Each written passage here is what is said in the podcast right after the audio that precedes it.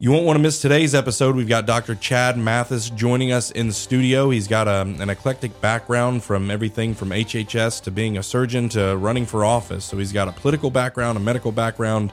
Uh, he's going to bring us some expertise, and then we're going to talk politics, candidates, and everything else going on in Alabama. Stay tuned.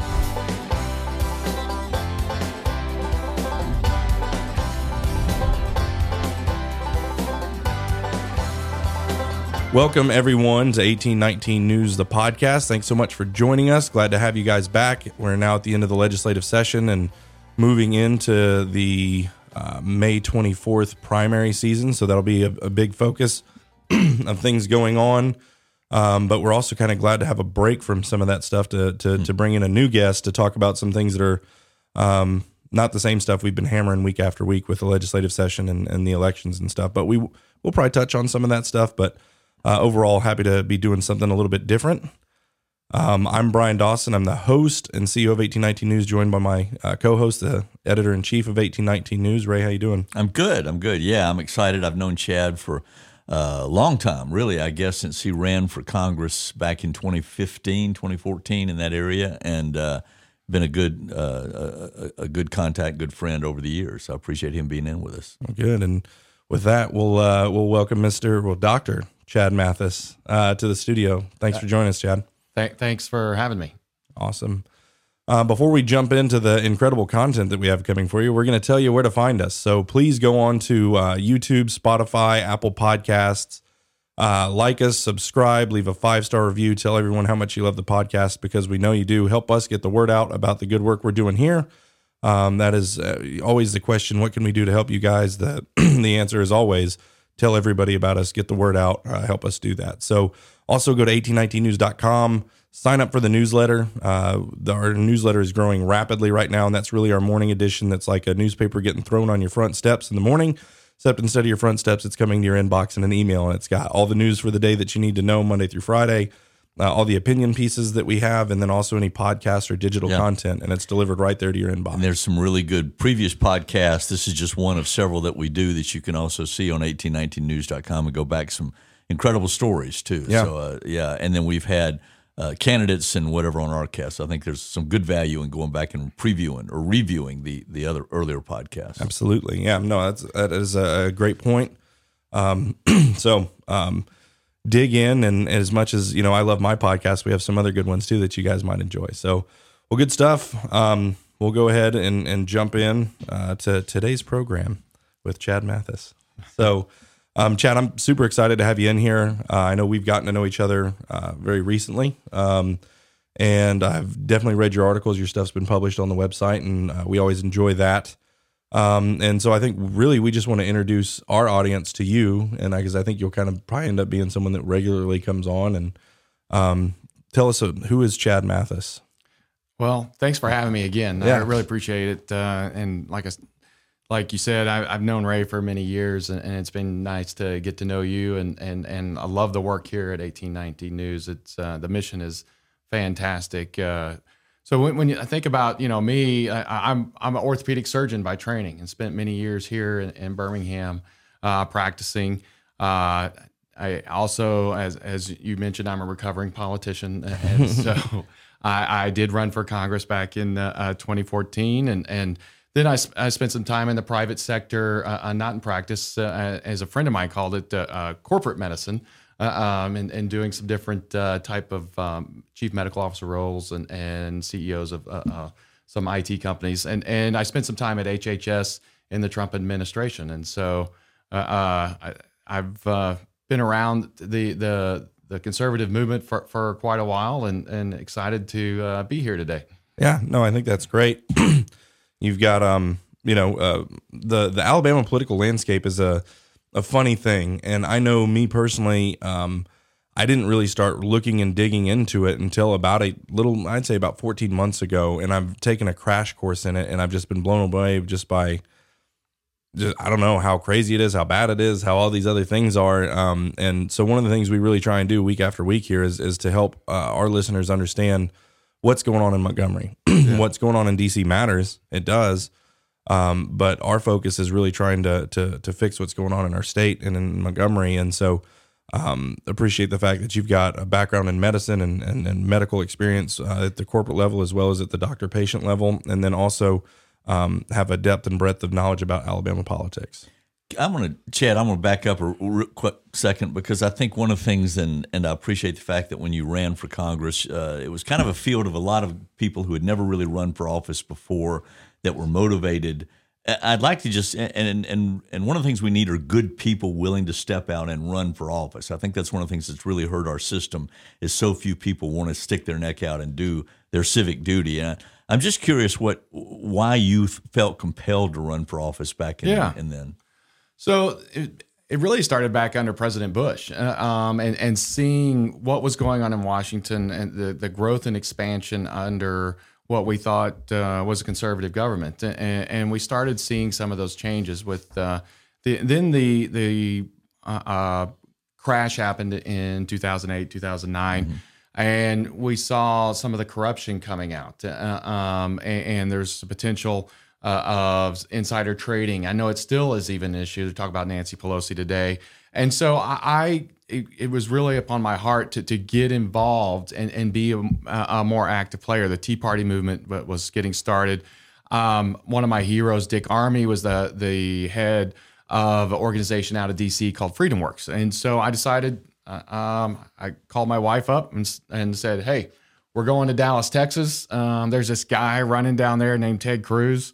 Um, nobody knows him, but we're going to go help. And she's like, oh, okay. and so uh, we we went to Dallas, uh, um, went in the phone bank, started making phone calls, uh, knocking on doors, uh, doing all the things that we could. And, and so we were just trying to make a difference. We got involved in other campaigns, uh, uh, others that didn't go so well, like Richard Mourdock in Indiana. Um, just start started being more involved and engaged in the political spectrum. Um, there there was uh, challenges going on of our congressman back here at the time, um, and you know I, I, being a doctor thought, well, I can do it better than than and and everybody else. Uh, uh unfortunately, that's typically how, how, doctors think. And and then the, our next step is we just go buy a bunch of books and start yeah. reading about it. And so that's what I did. I read a bunch of books about running campaigns, what needed to be done. Um, I was already involved uh, with Freedom Works, uh, um, and I knew our campaign needed to be a national one. And so, because we, we had an incumbent that had been in, in office for, for many years, um, I started working towards uh, cha- challenging uh, uh, him and, and making it a, a national race. Uh, um, he ultimately retired, and it became a much more local race, and, and because we had a large field. Um, and so, it, it, the dynamics changed. Uh, uh, healthcare was still a central issue with the, the passing of, of Obamacare, trying to make the reforms and, and, and ultimately the, the repeal of Obamacare uh, um, what was a central issue, and it was a central issue at the time. Uh, um, ultimately, that never happened uh, um, in you know in 2016, 17. Uh, when when they they tried to when they had the majorities in both houses and and President Trump, that didn't happen. And so, um, but I continued to be involved uh, and advocate for the patient and the doctor. I think you know that was always my my, my critical thinking was looking at how to make sure that the patients and the doctors are able to see each other because people were coming to my office and complaining it's like I can't afford this. You know the the the, the policies that the, that they could were told that they had to buy were so expensive, and and these were the working men and women of our state that were having the problem, and, and, you know, and it was benefiting you know large corporations, large companies, uh, uh, um, but it wasn't benefiting the working men and, and, women of Alabama. So I just continued to to stay engaged. That's good. Um, one of the things we've talked about before, and I think you've written on that's kind of in that same um, space, um, is you know obviously with Obamacare, things have taken a downturn in medical, you know, medical care in in this uh, in, in the United States. But um, we should still, to some degree, be thankful, not satisfied, but thankful that you know we still do have the best medical system um, in the world. Uh, would you talk a little bit about that?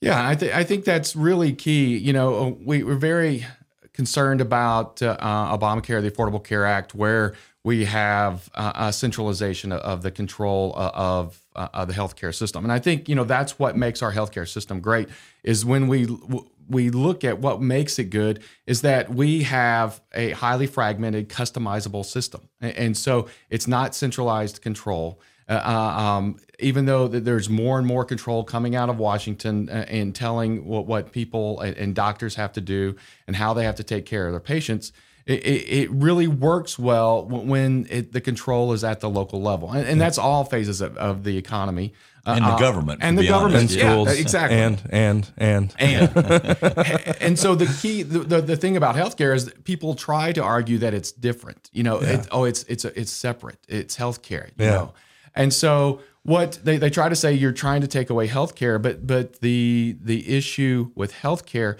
is access is there uh, um, but the, the the issue is insurance and how is it paid for, and so it's always comes back to how things are paid for, and and and that's where you know we have to in, enact reforms, especially as the the potential changing of the guard, uh, um, uh, um, the, the the the next red wave uh, um, that we should see uh, here coming up in the election. You know, what are the changes? What is the, the uh, um, people that are in the, the, the majority. How are the Republicans going to manage that? What changes are they going to make that are going to? How are they going to advocate for that patient and for that doctor and, and maintaining that that greatness of our system? Yeah.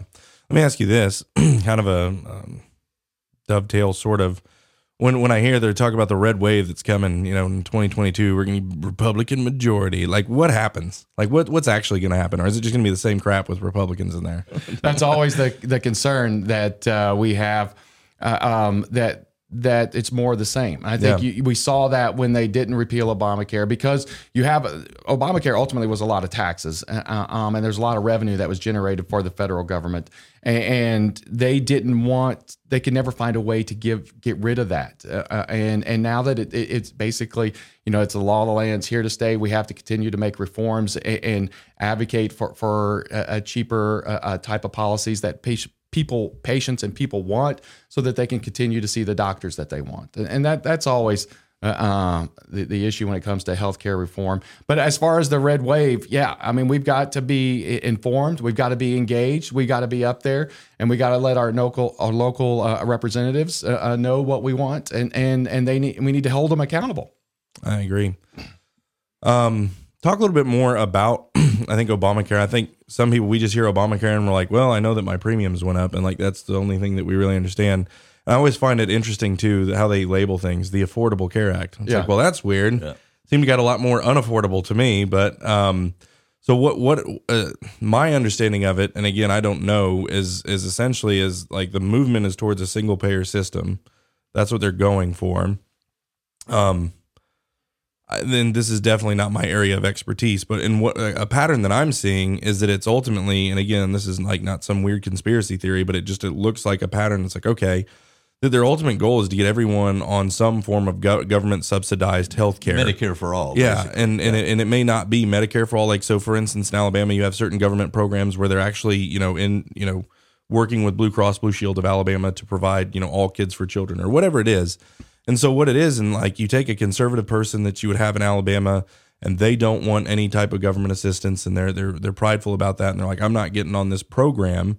Um, but then what ends up happening is that private insurance premiums continue to skyrocket, and then the the basically the ceiling for these government programs because it used to be like okay if you make under sixty thousand dollars as a household you would be uh, eligible for X Y Z. If you make under thirty, you're eligible for you know X whatever ABC. Well, what it looks like is happening is that they're they're raising premiums as high as they possibly can, so that everyone's almost going to be forced to go over to this government insurance. Does that make sense? Yeah. And so I don't know if that's a plan or if that's just like a byproduct that's happening because, like I said, it's not like they're just making it more expensive over here. As these premiums rise, the ceilings on these government programs go up. It's like, well, actually, now if you make one hundred twenty five thousand dollars a year less as a household, you're actually you're now you're eligible, right? As as you know, and then here I am paying like seventeen hundred dollars a month for my my premium, and it's like, oh my gosh, I could buy well, for that. Consequences, you yeah. know, I, I, that's the problem when you think about left versus right, uh, but. they're always wanting to tinker with the system and, and, and like they, they don't think about the next steps. Well, what, what are people going to do with the incentives that are in front of them? Uh, um, how how are people going to react to this? And so that that's when we get back to fundamentals of, of less government, allowing the market to to to uh, uh, to work, and, and people decide what's best for them. The the cream will rise to the top, uh, and people will make the choices, and and the market will actually work and it's when we start imposing uh, uh, the winners and the losers. I think you know what you saw. Your question about you know is healthcare worse than, than it was before? It, it, it's not necessarily worse, but the, the, the healthcare is still the same. It's how is it paid? You know, and and so what we saw with the, uh, the Affordable Care Act, Obamacare, that you have a consolidation, a lot of consolidation. So there's less access, a lot of rural. I mean, particularly for me and for our state, rural hospitals are closing left and right. And so when rural hospitals close, you have to drive further uh, um, for, for away to to find your doctor and to get the care that you want. And so it, it decreases the access to care. It doesn't improve the access. Now uh, um, that's where you you have to get into some creative solutions with uh, telehealth and different things that that to, to try to bring back the access um, when when some of the system has created the problems, and as with all things in, in the government, that you know the government is the, the government's there to help. You know, run away. Yeah. You know, and, and you bring up a great point because one of the things that I heard a lot or have dealt with is is rural hospitals closing. But at the same time, there's not enough population to support a hospital. Yeah. And so the hospital actually needs to close because it is a, a model that, that's not sustainable. But uh, uh, telemedicine, I've heard the, the, model ought to be uh, a primary care clinic with maybe a couple of ICU beds to hold people until they can be transported, and uh, somebody on staff with access to doctors through telemedicine and and uh, computers and going that way, and just changing what the model for rural healthcare looks like to still make it available, but not as uh, expensive. That's correct, and I think what you're seeing is some of these market changes where Right. Well, a hospital didn't work, but you know, a large kind of uh, clinic that actually did bring a, a increased level of care to yep. the community that wasn't necessarily a full hospitalization uh, uh type uh, uh, beds and full care of a hospital, but they can uh, bring care that's localized. And I think you know one of the things that we worked on during the pandemic was, was doing exactly that, um, and it related to uh, COVID care uh, uh, for our nursing homes. And so we were working on an education program, teaming up with different uh, uh, state agencies around the country to provide that education. And so, uh, and it was I was all telehealth. And so what, that was one of the big advances that that came out of the the pandemic was, was the opening up of, of telehealth. And I think you know that's that's a, a market that was limited by government now it had to be opened up because of what happened, and and they can't put the cat back in the bag because people want it. Uh, um, people want to have access to it, and they want to use it because it's convenient. And so that that's when allowing a little bit of free market to to, to work, uh, we can actually improve the care, and it's something that came out of uh, um, we were losing pro- uh, uh, access uh, uh, to to local care, and we've actually improved it by, by having some of these changes, free market type changes. Yeah, the truth is, uh, emergency rooms do well in wherever they are. Correct. and I've seen some of the models that some of our hospitals have done where they've tried to put in sort of other beds. They just don't, they can't fill them. But the emergency room and the, and that kind of thing is a very still viable uh, a business model, if you will, and medical model that, that rural areas do need. They do need that place to go to an emergency and then get you to that next care facility, wherever that may be, in a bigger city like Birmingham, that we're lucky to have so many great hospitals here. I, I wanted to go back though. Uh, you got into HHS under President Trump at a very interesting time, right in the summer of 2020. Yeah, COVID. Um, I don't know how much you want to talk about that, but it, it had to be sort of an interesting time to suddenly get there with a pandemic and a governmental response that you were part of those conversations that were taking place at the time. Yeah, it was uh, it was an honor of a lifetime to uh, be asked to to really engage in the response. I, worked for the deputy secretary Eric Hargan, uh, uh a fantastic man, uh, and and we were responsible primarily. The way to look at it is the deputy secretary is the COO and of, of the largest healthcare organization in the, in the country. And so we worked in his office helping with policy. Um, it, they had just, you know, all of a sudden they shut everything down. Every this this was at the time everything shut down. They had the provider relief fund that was going out and, and helping the hospitals and physicians to st- stay open and, and, to not go bankrupt um, by, by being closed. And no one had really planned for all of a sudden being closed for, for several months. And so, you know, that that went out, the provider relief fund. And then we had to figure out how to manage. I mean, the thing is, you know, it's a practice of medicine. Uh, um, it, it's it's not. It was a new virus, you know, and, we've continued to see things change. Studies have started to be done. You know, always, you know, the the important thing is to follow the science, let the science happen. You know, doctors, scientists argue. Uh, uh they they make and they the part of the scientific process is to uh, duplicate. You know, okay, you've done this study, then we're going to do it and see what we get and see what our results are and see if they actually match up. And so, with, with a new virus, we found that that we don't know everything, and we have to to look and, and figure things out. So, being at HHS at that time was was truly amazing. You see some of the limitations with some of the data uh, on the data collection. You look at us, you know, we, we you know, I, I I'm going to go there. The the the the COVID you know, one of the problems with uh, COVID uh, uh was COVID deaths with or from COVID. Yeah. yeah. And, and, and in the, in the UK, uh, highly centralized system, it was very easy for them because they say we're going to do this, and and it, it's disseminated. But they were able to to track both, and we weren't able to do that with with some of our systems. And so, and you have and trying to to bring the the data systems up into the 21st century and to, to, do that at a time when when all the focus is on you.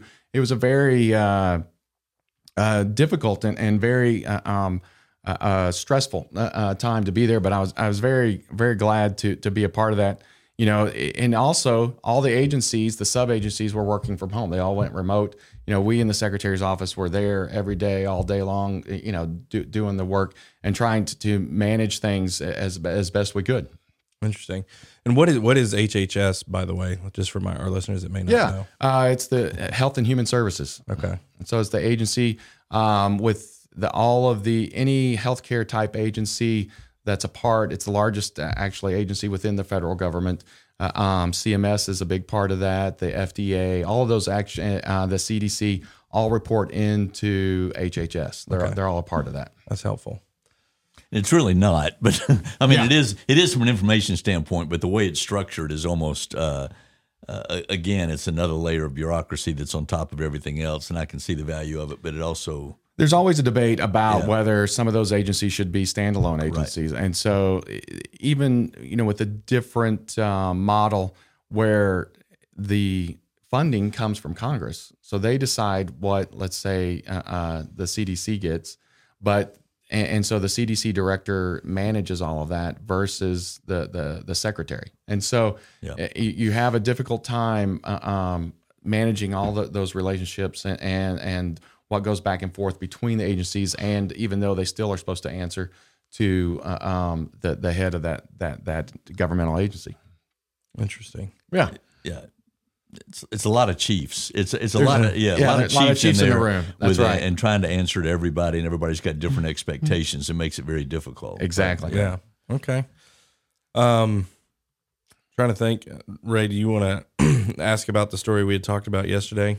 If Chad can talk about well, it. Well, I, I, don't know. if you can't, you don't. talk about masks. Oh, sure. I, I, uh, the well, the well, first of all, let's let's look. You, you, have to look. I always you know want to follow the science, right? Yeah. And like you know that's where we the politicization of, of um, all studies, whether or not, and you know, we can go way back, and you can even talk about you know like some of this stuff with the the, the uh, warming of the planet does you know it does happen but does it uh, does man actually cause that? But so that's that's something else. But the same thing you know we look at masks and we talk about like do they actually work? Okay well let's look at all the studies pre-pandemic you know like show that they, they there is no uh, uh, ability for them to uh, uh, decrease the transmission. They what what masks do is they keep you from spitting on people. And that's the bottom line. And so they, they are a large particle obstruction and they can't, you know, anything that's aerosolized, that small particles is going to pass through there. You know, you think about uh, it's always the little ball bouncing around in, in the room. Does it get from this side all the way to, to the other side? Because everything is so random, and it and it has to do with the length of time. Uh, um, and then so masks are good for to keep you from spitting on people. You know, we wear them in the operating room. It's it's to keep from droplets uh, Yeah. go- going into wounds uh, and such. Um, and so they're they're definitely uh, helpful for for for that. Um, do they stop small particles uh, um, from aerosolized pro- particles? Why do you think that there was a mask mandate then? Well, there's bi- so it goes back to biases in, in human nature, Yeah. and that if they would have come out and said, "Hey, just keep doing what you're doing," um, we're all scared, and th- that's not going to work. And, Yeah. and so they come out and say, "We we have to do something about this." Yeah. A- and what can we do? And so we're going to say you need to wear a mask, and then we're going to say, well, the only one that actually works is an N95 mask, and then we realize that that's going to destroy the the the supply of N95 masks. Said no, just wear your Handkerchief. handkerchief, and that'll be fine. It, it's I I mean to me, it's always about human nature and, and, and trying to to So decide. it made people feel like they were doing something as much as anything. So so that, that unintended consequences. Then you take well, let's try and do something. And then I'm I'm, I'm in DC. You know, I'm jogging. I know I don't look like I'm jogging, but Jogging. yes, I of down the road. but so then, uh, and, and you know, you're not wearing a mask, and you got somebody across the street yelling at you, uh, and, and because you're not wearing a mask, and so so people don't understand uh, um, what they take it too far. And same thing, you know, that just it continues to, uh, and, and there are now people that, that they have, you know, PTSD. They they they are having a problem if they see you without a mask. And you know, luckily it's not most people in this part of the country, Yeah. but you know, it, it's just amazing. But it is shocking. Like when I've traveled uh, again, uh, even going to DC, uh, it was almost shocking for me from Alabama to see everybody wearing a mask. Where down here, it's almost shocking now to still see people still Yeah. wearing masks in different parts of the country. My son is in the Marine Corps in North Carolina. North Carolina, you still see a lot of people wearing masks. And then when he would come here, he was shocked by how few people uh, were wearing masks. And we just saw a study where uh, the economies of states that didn't overreact uh, Yeah. and the healthcare results really generally turned out better than those that went into shutdown mode and almost an overreaction. So you have to look at things critically. I think that's the most important thing to come out of this is is that you know governments tend to overreact uh, um, in, in in nature, and they're going to come down on on on the side of using their hammer uh, and, and make those And deci- sickle. And, Their hammer and sickle. See what I uh, did there? I see what you did. That, that kind of went that. And so, so they use their hammer, and they're going to make you do whatever they choose. And so you have to have people that uh, um, really take that responsibility seriously and, and think about the individual, think about the families. Uh, uh, how are we affecting them? You know, and take that hard stance. Like you know, you can wear a mask, but but not. Uh, um, it, it, it it's not going to make a lot of difference, but it may help. And you know that that's a responsible person saying saying that.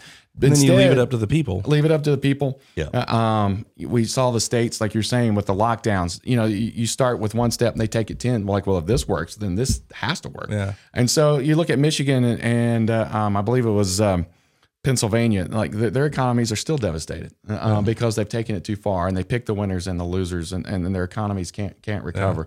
And so it, it just creates a lot of problems. Yeah, I, I'm get off that for a minute because it, it you you talked about government power. Um, our state, we, you and I've talked about this, and you saw the story we did on our state health officer. I was and this is not thing. against Scott Yeah. Harris. I think Scott Harris. I, I don't know him. I, I don't. This is not about him personally. We're the only state in the union that our state health officer is not either appointed by the governor or in some way responsible to an elected body. It just seems like a for a man to have that much power put into position by the Medical Association of Alabama uh, doesn't seem like a the, constitutionally the best way for the state health officer to, position to be put into place. Well, Yeah, I th- I, it was very interesting. Uh, you know, we worked with uh, all the state health uh, agencies, and like like you know, I, I was quoted as I was shocked actually when I found out that that he wasn't uh, a part of either the cabinet. cabinet, or, uh, sure. um, but you know, you look back on a history, you know, like it's been since 1919 since we really that really mattered. Yeah. And so the governor, I believe it was Governor Wallace, just you know, like yeah, we'll farm it out to uh, uh, um, the, the medical association. That seems like a good idea. Um, now that we we've gone through a pandemic, like we, we should legitimately ask the question: Should this person be uh, directly accountable to the people um, because they have such emergency powers and to to to make such drastic changes to to what are fundamental rights given to uh, uh us by our Creator? Yeah. Uh, uh, and so they can make greater changes than truly the governor can yeah. uh, to to to the way that you live and the way that you work and provide for your family. So who should be making that decision? Should the people be making that uh, in conjunction with we should we elect leaders and we and elections have consequences. And so that person should be appointing the person that that makes that decision. Yeah. No, I agree, and it, it is, and um, it's like, you know, you you don't really understand like what what's um not underneath the hood, but the structure of something until a storm comes through.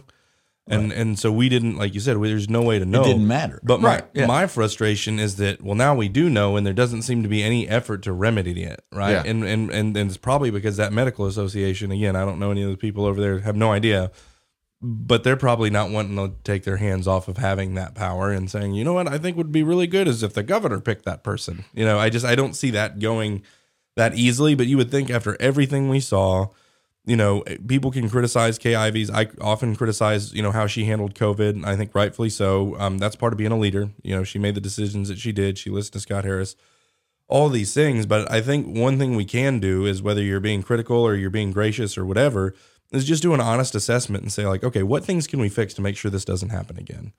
Yeah, and, and they are good people at the Medical Association and they, they have good intentions. Everybody working on any of these issues all economic issues, uh, you know, typically has good intentions. You know, yeah. We like to say that.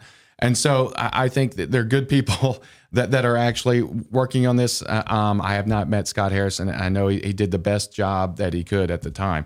Uh, um, but we have a responsibility uh, um, to to the people, the the gut as being engaged and, and, and, to ask the question. And it's like, is this the right answer? If the people of Alabama say it's fine, then then we just we roll with it. You know, that's what we want to do. But if the people of Alabama want something different, then the legislature is going to have to act. The governor is yeah. going to have to engage. You know, and you know we're at an election time. It should be something that they should discuss. It should be yeah. a question that, that they they address on how they're going to handle that in their administration or their next term. Yeah, and that was the the, the goal and purpose of us putting that article out. It wasn't to criticize Scott Harris necessarily per se, or you know Kay Ivey. It was like, hey, Alabamians, did you know that this is the you know that this this this is the problem or that this problem existed. Get them aware get the conversation going. They can reach out to their elected officials and put pressure so that have those, that conversation. those can have those conversations yeah. right. yeah. And so i think that's good. Yeah i thought it was a very good uh, uh, fair article uh, looking at the the system and making uh, uh, like i said being uh, aware is half the battle. And so yeah. if the people of alabama want to make a difference and make a change then they, they need to contact their local representative. Yeah that's it. Um, all right. Well, one more medical thing before we jump into political stuff. Um, certificate of need board. That was something that Andrew Sorrell brought up. I think, you know, I'll my only history on certificate of need is reading Governor Goat Hill by Eddie Curran with Richard Scrushy paying five hundred thousand yeah. dollars to the Education Gambling Lottery Foundation or whatever of Don Siegelman's, and then that getting blown up, and then Don Siegelman going to prison, and you know, HealthSouth falling apart, and all that. So um, you know, maybe maybe worth taking a look under the hood on what this certificate need board is is is all about. Um, I could explain it, but I'm not going to do it justice. So why don't you kind of tell us what what certificate of need is, and if, if if this is a topic that you think is worth talking about, and is it something we should change? Well, yeah, I, I think the certificate of need needs to go away. So, what is the certificate of need? It, it is an entity that was created uh, by the state government uh, at the direction uh, of a lot of changes that were going on in the federal government at Ronald the time. Reagan. Yeah. Sadly, yeah, it's like like one of the bad things he did was certificate of need. Yep. Yeah, and so the certificate of need is meant to, uh, in, its intentions, you know, good intentions, improving the quality of, uh, of care by controlling who has access to creating new entities of uh, new hospitals and new surgery centers. There weren't a lot of those at the time, but basically new hospitals. And so that that scope is expanded um, to, to surgery centers. And so um, what you have is a board in the state picking winners and losers. And and so you know the the idea is that you're not going to create a a um, poor hospital that is doing a bad job of taking care of patients because you're going to go through the certificate of need. They're going to look and, and have an assessment of whether the market can handle it. And, and so they get to make that decision. And so what we saw eh, uh, with the whole Scrushy thing is is exactly what happens. You know, the, the, the people that have the power and the ability to to get in front of the board and, and, and get the answers that, that that they want get to make those decisions. And yeah. and and so it comes out in favor. You know, from a physician standpoint, uh, um, not just on, on, the local CON level, but uh, on the national, like moratorium on physician-owned hospitals.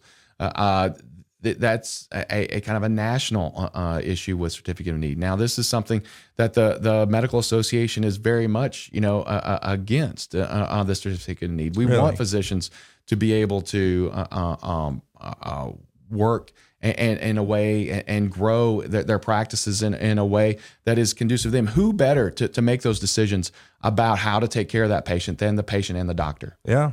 And so you have a lot of people that, that are making these decisions that aren't really involved in healthcare. It doesn't it, and, and Chad, I could be wrong because you hear things. But in a sense, if I come out, I'm looking for a certificate of need because I want to open up a MRI clinic or something. I, I think they're also in that realm. But people who already have that business and have those certificate of need are sometimes the people who are deciding whether I should get that to be able to compete with them. Is there not a conflict of interest inherent sometimes in the the, the, the application for a certificate of need to the board? Yeah. So the my understanding how that you can file like Ray wants to open up his MRI center, but I have one and so I'm going to file a complaint with the certificate need when he makes his application. Yeah. And so I'm going to complain that, that the market can't handle another one. Of course, I can't. I'm going to say that. Yeah. And so, but they, they take those complaints very seriously. That's their job is to, to see if the market can handle it. And so if I, I'm definitely going to spend the money and the resources, not improving my business. I'm going to spend the money to limit the competition. Yeah. And so that that creates the problem. And so the fundamental nature of a CON is very anti-free market. Anti-free market and anti letting someone who's creative and innovative get in there and shake things up, which is anti-free market. And so that that process in some way, shape, or form has always existed. The people who become the big behemoth, you know, you look at um, Henry Ford when he was trying to get into the car, you know, world and motor making world, and he had found this really cool way to make motors or whatever it was. And all of the existing manufacturers were like, they had this basically essentially this board that squashed out any competition.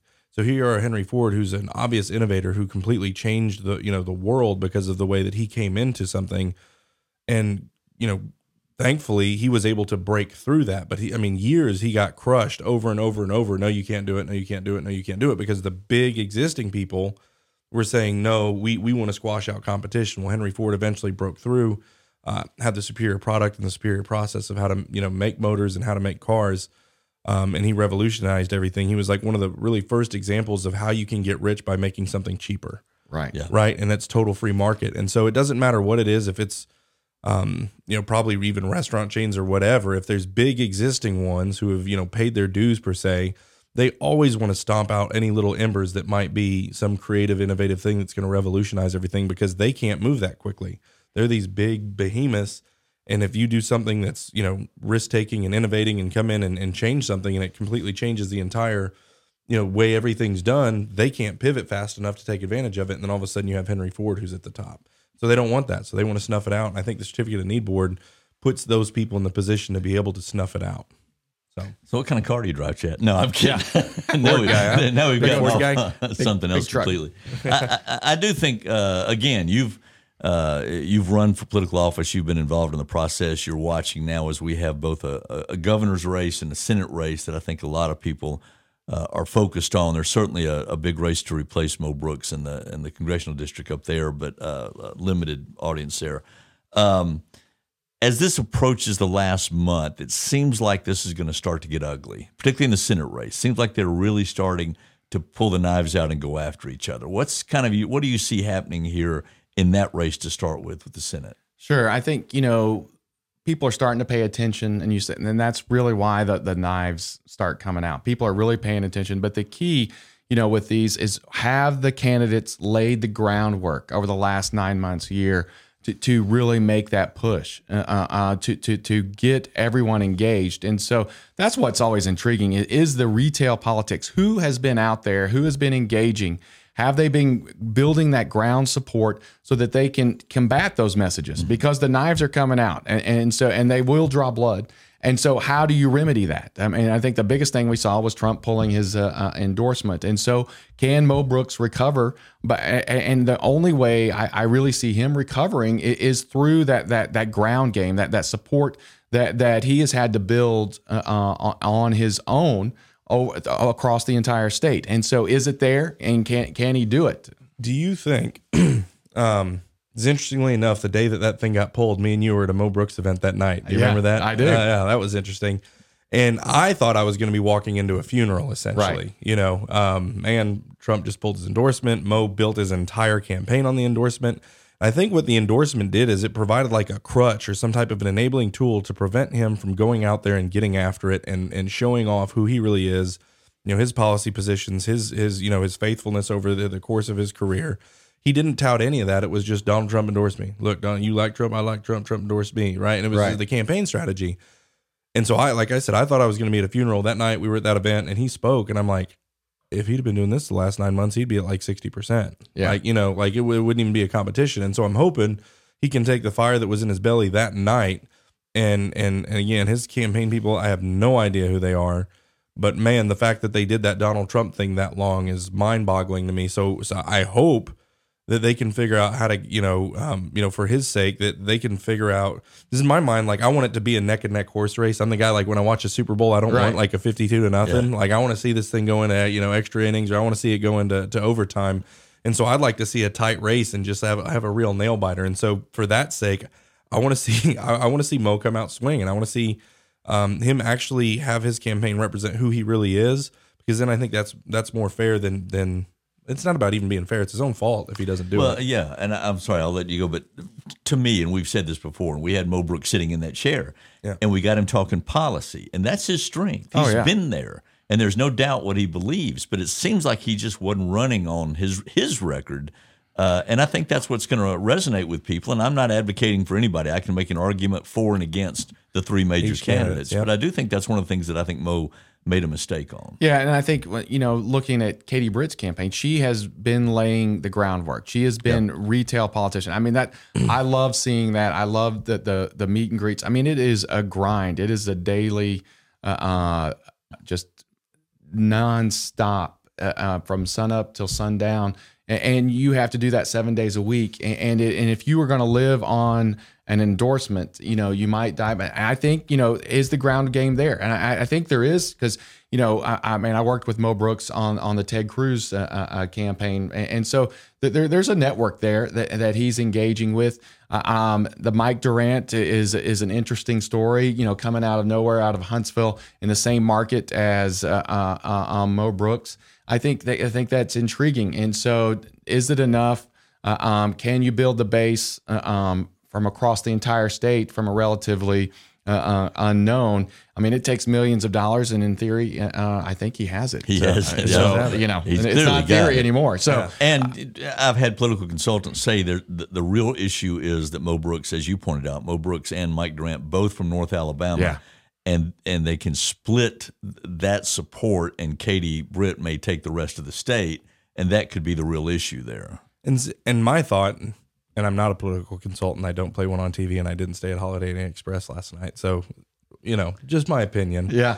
I think it's going to go that that Mike Durant's going to get the bulk of the military vote is where his power base is. He's going to get that military vote. I think as you look at the polls, and again, the polls are what the polls are. Um, I, you know, but the number that I see that's really bigger than all the numbers is the undecideds. Yeah, right. And so I think a whole bunch of people left Mo, but they didn't leave Mo to go. They, they definitely didn't leave Mo to go to Katie. Right. Okay. If they did leave Mo, they went to Mike. And so now there's all these undecideds. And it was like those undecideds were building before Trump even pulled his endorsement and may have actually been the impetus of why Trump pulled his endorsement is they're just like, okay, can he win? I like Mo, whatever. And so you really saw him drop to 16, but you didn't see when he dropped from 40 to 16 where all the other 24 points went because it, it, it, just went into the undecided. undecided, yeah, right? Yeah. And so they went into the undecided. So the question is, will will he be able to get his people back, um, or will those people end up voting for Mike Durant? I just I know Mo Brooks people, and and there that is probably the biggest divide is between Mo Brooks and Katie Britt. Like that, Mike Durant's kind of the middle ground that I think that either person could settle kind of for. And then the other thing is how much uh, is the knives going to to, yes. to hurt that and help one or the other. You know, I think you can look and see potential. If two of them square off, then the third one could could squeeze through. Yeah. And so, the and, and so the if if that happens, then that third person gets in the runoff, and then it's anybody's game again. And so I think that there it'll be some interesting strategy to see. You know, as it gets closer, they'll start doing some more weekly polling, um, and then they'll we'll see who releases their internal polling because that'll show momentum. So, so it'll it'll start uh, yeah. uh, really uh, uh showing up for us. And this is one thing that, that Ray and I agree on. It's funny, we disagree, and I think that's healthy. Like we have different thoughts and different views on things, and it's good. Um, we don't want just to have an echo chamber. One thing he and I definitely agree on when it comes to this is it's funny that they're about to put like a hundred million dollars into the state or whatever. I mean, I might be a little yeah. bit hyperbolic there, but they're going to dump a ton of money into the state, and they're all going to be telling everybody that the other person's Satan incarnate. You know what I mean? And they're all going to be John the Baptist offspring, right? And they're just going to trash each other and really like when they get to DC, that there's not going to be a huge difference between any of the three of them. I really don't think. Yeah, Mo might be a little more fiscally conservative. Katie might, you know, do a little bit more appropriations for money to come to Alabama. But at the end of the day, I don't. On the I big all, issues, I yeah, think the big issues are all going to vote the same. Yeah. And I and I and I think, and again, um, I, I I think they're all three way more conservative than Richard Shelby. All three of them. Richard Shelby is not a conservative. He is a an old blue dog Democrat that went Republican and he does things, you know, Southern Blue Dog Democrat style politic. And and and I don't Katie, well, yeah, she was his chief of staff and she knows how to get things done. I just think in her heart of heart, she really is more conservative from her upbringing, enterprise, and all of those things. Um, so I don't know. And and then I think Mike Durant's probably more conservative than Richard Shelby, and Mo Brooks obviously is more conservative than Richard Shelby. So I think it's going to be a net positive no matter what. And I just I don't I, I think it's crazy that they're going to spend the amount of money that they are just trashing the heck out of each other and really I think it's almost an inconsequential race. And I know you're probably looking at me like I'm crazy. I think the governor's race is much more consequential for the people of Alabama than what senator goes up and you know, uh, you know, I, I, I, we'll get get to the governor's race because we're running out of time. But I do think it's interesting when Doug Jones was elected and was in Washington, his nickname was Mister 100 because all the senators in the Senate knew that not only was he the last one there, but he would also not be. They they knew in their heart he would not be reelected. It was really kind of an irrelevant position that yeah, he, he yeah. held. Not no disrespect to Doug, he won. It's an honor to be a U.S. senator, and that for the rest of his life he should be there. But uh, it is when you first go in, you are so far down that seniority list, and seniority in the Senate is everything. And the House isn't quite that way, but the Senate it really is. So. Yeah, I, I, I agree. I think you know Fox News would like us to be fully engaged in Washington, but but what matters is happens at home, yeah. and so we have to uh, um, really focus on what's going to make a difference in our lives, you know, and what's going to make a difference in our community is what happens in Montgomery. Uh, yeah. Uh, and so the governor's race is very interesting. You know, you have uh, um, Kay Ivey who came into office. Uh, um, in a, a storm, uh, is it a nice way to put it? and, she got elected our first full term, so she's been in office a long time. And to and to be in steering the ship uh, um, when the economy is going so well and have so many people running against her, you know, it makes you act, it, it should make you ask what is actually going on uh, on down in Montgomery. Yeah, I think it's interesting, and you just look at Alabama politics, you know, and I think uh, Bob Riley was like the last person to do eight years without like having sex with their assistant or you know whatever they were doing or going to prison. You know, yeah, that's not a good look, right? Wanda's desk will forever be remembered for bringing you down. You know, a president. I mean, it's just. I mean, a governor. Oh, it's crazy, man. And so it's interesting that it's like, geez, and so um, that is an interesting statistic. But um, do you think? Um, do you think that there? Do you think Kay Ivey can lose, or do you think it's just?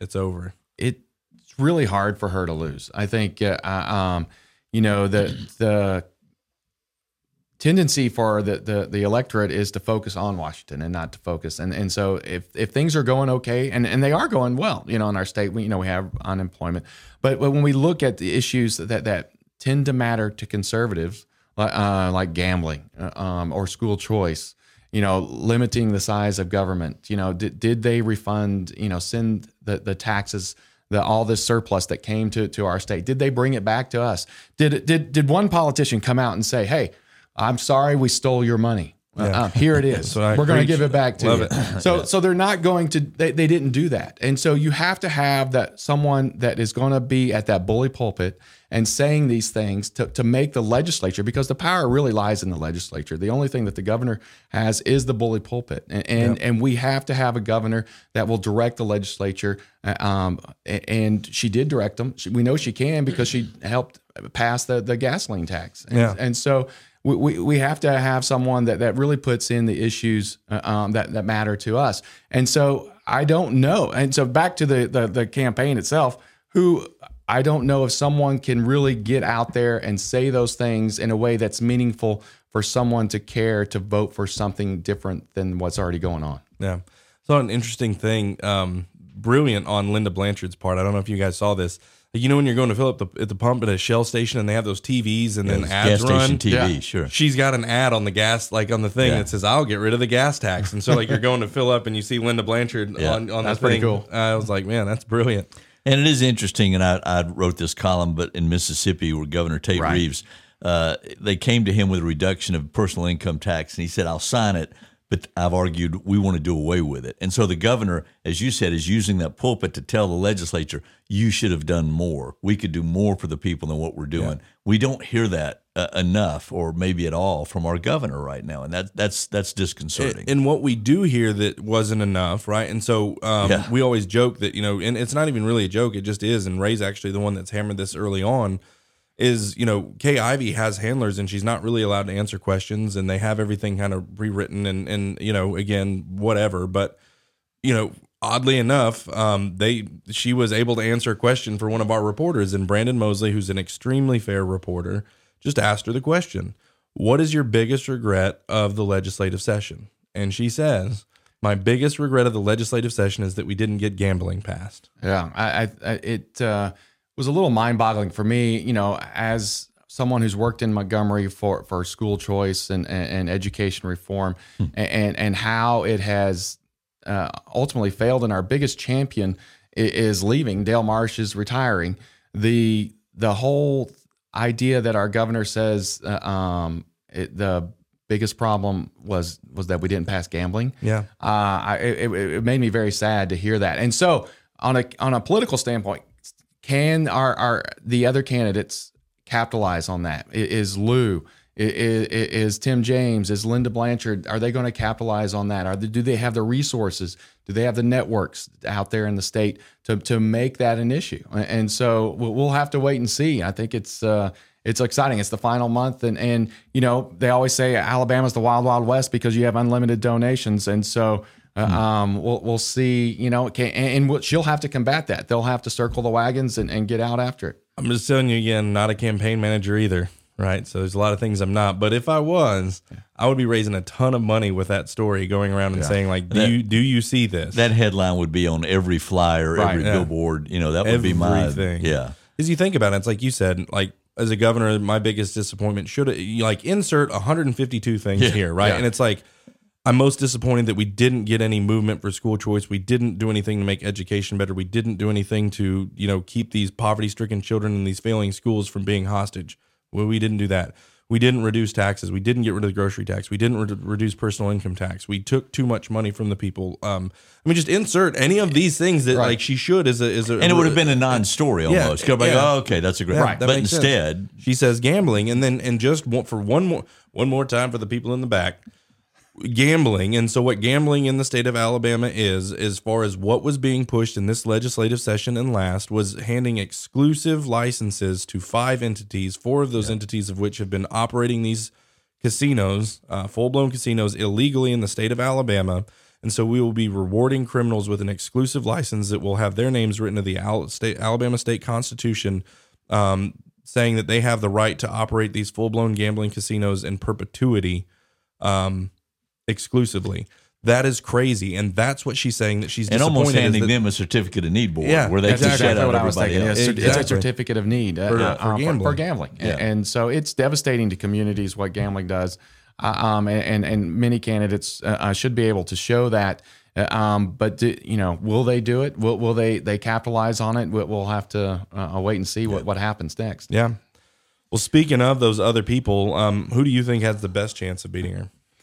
Well, I you know I, I like a lot of the candidates. I think Tim James ultimately with his uh, uh, name ID, uh, um, but will he get his message across? Will he be able to to to get uh, to to that point to will all of those candidates bring her down to a threshold to to get to a runoff because no one's going to to 51 her yeah, yeah, no one's going to 51 no one's going to yeah. yeah. and so if she gets that she, you know it's over of course yeah but you know will she get in a runoff i think he has the best chance linda blanchard you know she has an opportunity there uh, um, I, I, I, although I'd like to see, you know, Lew do better, but I, I don't know if it's hard to go from zero to uh, um, a hundred, you know, mm-hmm. and so he's really working hard. He's doing the retail politician thing, and, and that's pretty exciting. Uh, but but I think you know as far as it's always about name ID, and Tim has the name ID, so most likely he's going to get uh, uh, in a runoff if it gets to that point. And my prediction is that it is going to get it in a runoff, and if and no matter who it is that gets in the runoff, though I believe it's going to be Tim. No matter who gets in the runoff, everyone else is going to coalesce behind that person. Right. And so what you're really looking at is the fact it's not about who should be governor, it's who shouldn't be governor. And that's kind of how this race is turning out to be. And and and, and so do do we fire or do we not? That seems to kind yeah. of be the question.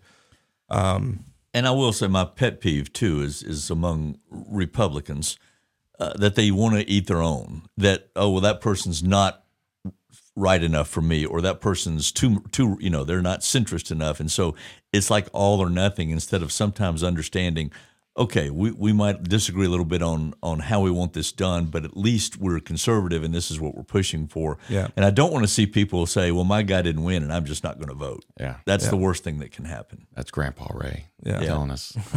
it is. You're right. I like to see the knives come out. I like to see see the it, differences. And, and, and, it depends on the knives, right? And yeah. so and, and to go back to my prediction for Senate. So my prediction for governor – I believe we get into a runoff. I really do. I think the polls are not able to track voter enthusiasm at the rate that we have enthusiasm. I think the way they do enthusiasm is like they rank it off of are you a four, which means that you know four of the last primaries you voted in all four of them. Are you a three, right. three of the last four, two, two of the last four, one, one of the last four. That's one of the metrics they use to get voter enthusiasm. I think we're going to get a bunch of zeros. And what I mean by that is people who've never voted in a primary before, I think, are going to show up in droves because of how terrible the political climate is right now, and they're all wanting to do something. And there's, you know, people, what what do we do to fix it? I didn't know there was elections in May. What do you, you know, yeah. those people are going to be showing up, um, and they're not going to be showing up to support what what's existing. Yeah. Right? They would be showing up for not the status quo. They're going to show up um, to to make a, t- a change or a difference, if that makes sense. So I do think we get into a runoff. If we do get into a runoff, I think it's going to be close, and I do think Tim James um, or you know anyone who gets another runoff is going to have a strong chance. Right. Um, Senate. Um, you talk about knives.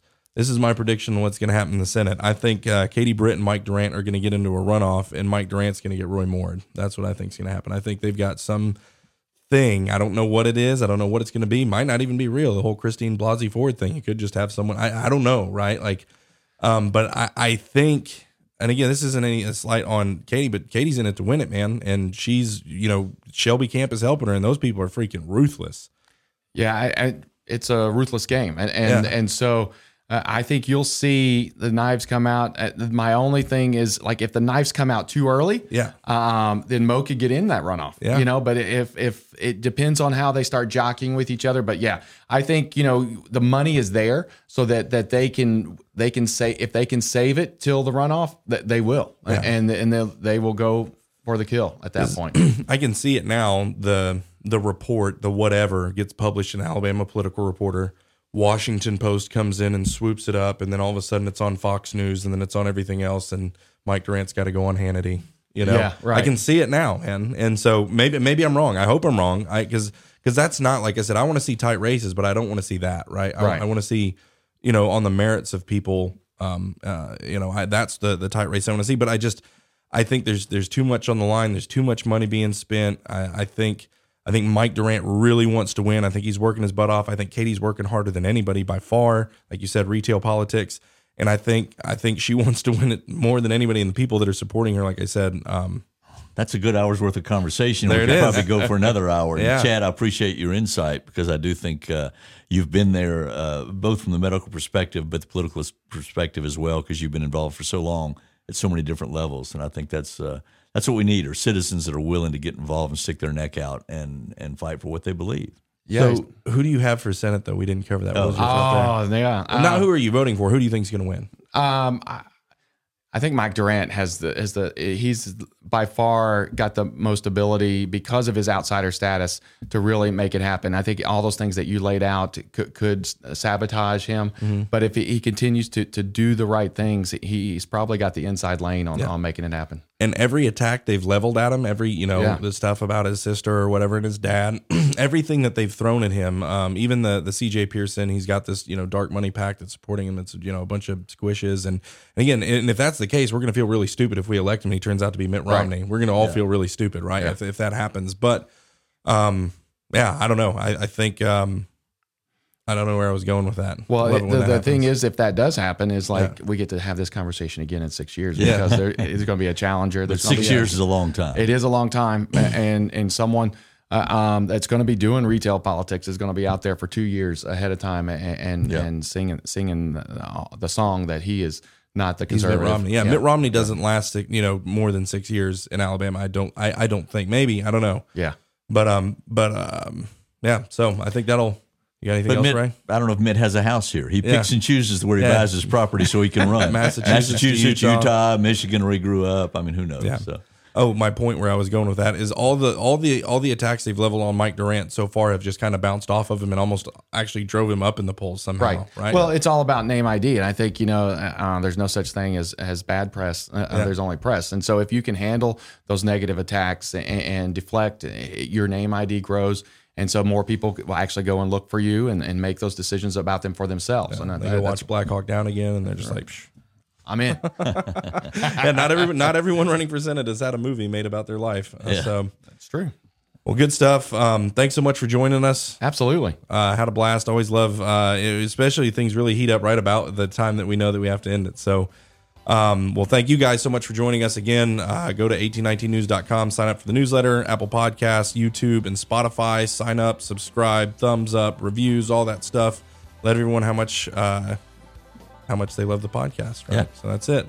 Um, we appreciate it. Thanks so much for uh, taking the time with us. And until next time, put your trust in God and keep your powder dry. Amen.